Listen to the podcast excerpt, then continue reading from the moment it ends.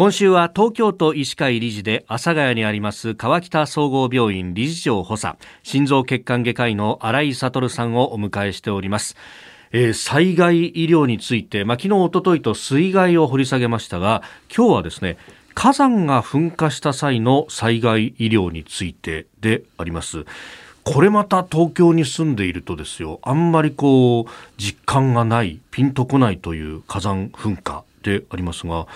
先生東京で備えるということにを考えるとどういったものが想定されますか？そうですね。あの関東平野に住んでいるとあまり近くに火山がないという状況で、えー、いるんですけれども、はい、おやはりこの関東での火山の噴火ということになりますと、一番はやっぱり富士山の噴火。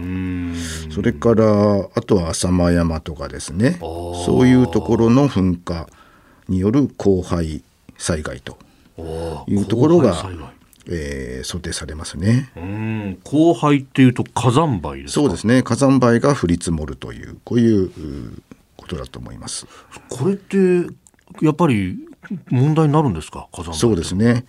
えーと、先日ですね、はい、あの鹿児島県医師会と日本医師会が、はい、えー、火山噴火のですね災害訓練を行いまして、えーまあ、これは全国の都道府県医師会の災害担当理事が参加して訓練を行ったわけなんですけども。えじゃあ先生も行かれたんですか、はい、そうですね、はい。でその後輩っていうものがやっぱ問題になるんですね。そうですね。その時にあの私も初めて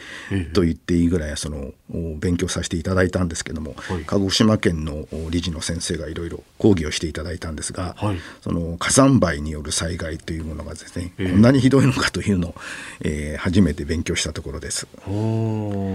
これ火山灰ってね、まあ、あの鹿児島だと桜島のイメージですけど、はい、なんか雪のように降ってくるっていうようなイメージがあるんですが実際はどのくらいで影響になりますか？そうですね。火山灰って ひどい時はですね、あのメーター単位でこう積もるようなんですけども桜島の場合は。それがわずか実は1ミリ程度ですね。1ミリ？えあの道路に積もっただけで、はい、えー、普通の自動車はですね走行ができなくなると。いうことを、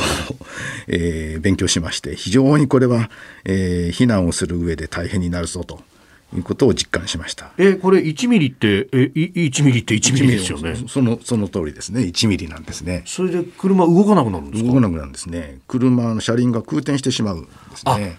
滑っちゃうんですか？えー、はあはあはあはあ。えそれってまああの車での避難はほぼ無理と思った？そうですね。あの火山灰が降り降ってしまってから、うん、えー、それから自動車で、えー、避難するっていうのは。えー、かなり困難だと思います。はあ、そうすると、まあ、事前に避難をしておくっていうのが大事になります？そうですね。まあ、火山が噴火、大噴火する時って、あらかじめその、えー、地震がですね、火山性の地震が頻発するとか、はい、えー、いうことが、あのー、大体分かってきてますので、うん、それもあの水害と同じようにこう、タイムラインとい。うことがあるんですね。それなので前もって避難をしておくと、はい、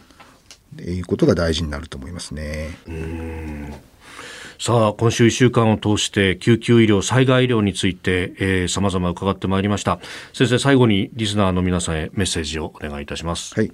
やはり災害というのはいつ起きるかわからないということがありますので、まあ、あらかじめ準備をして訓練をしておくということが大事になります。えー、まあ、非常時の連絡先であるとか連絡手段というものの確認をお願いしたいと思います。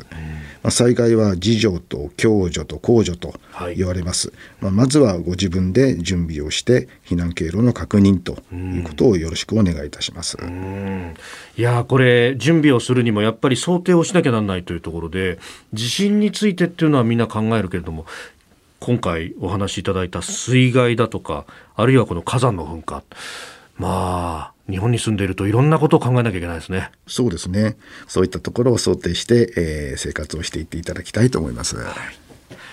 川北総合病院の心臓血管外科医新井悟さんに一週間お話を伺ってまいりました。先生どうもありがとうございました。ありがとうございました。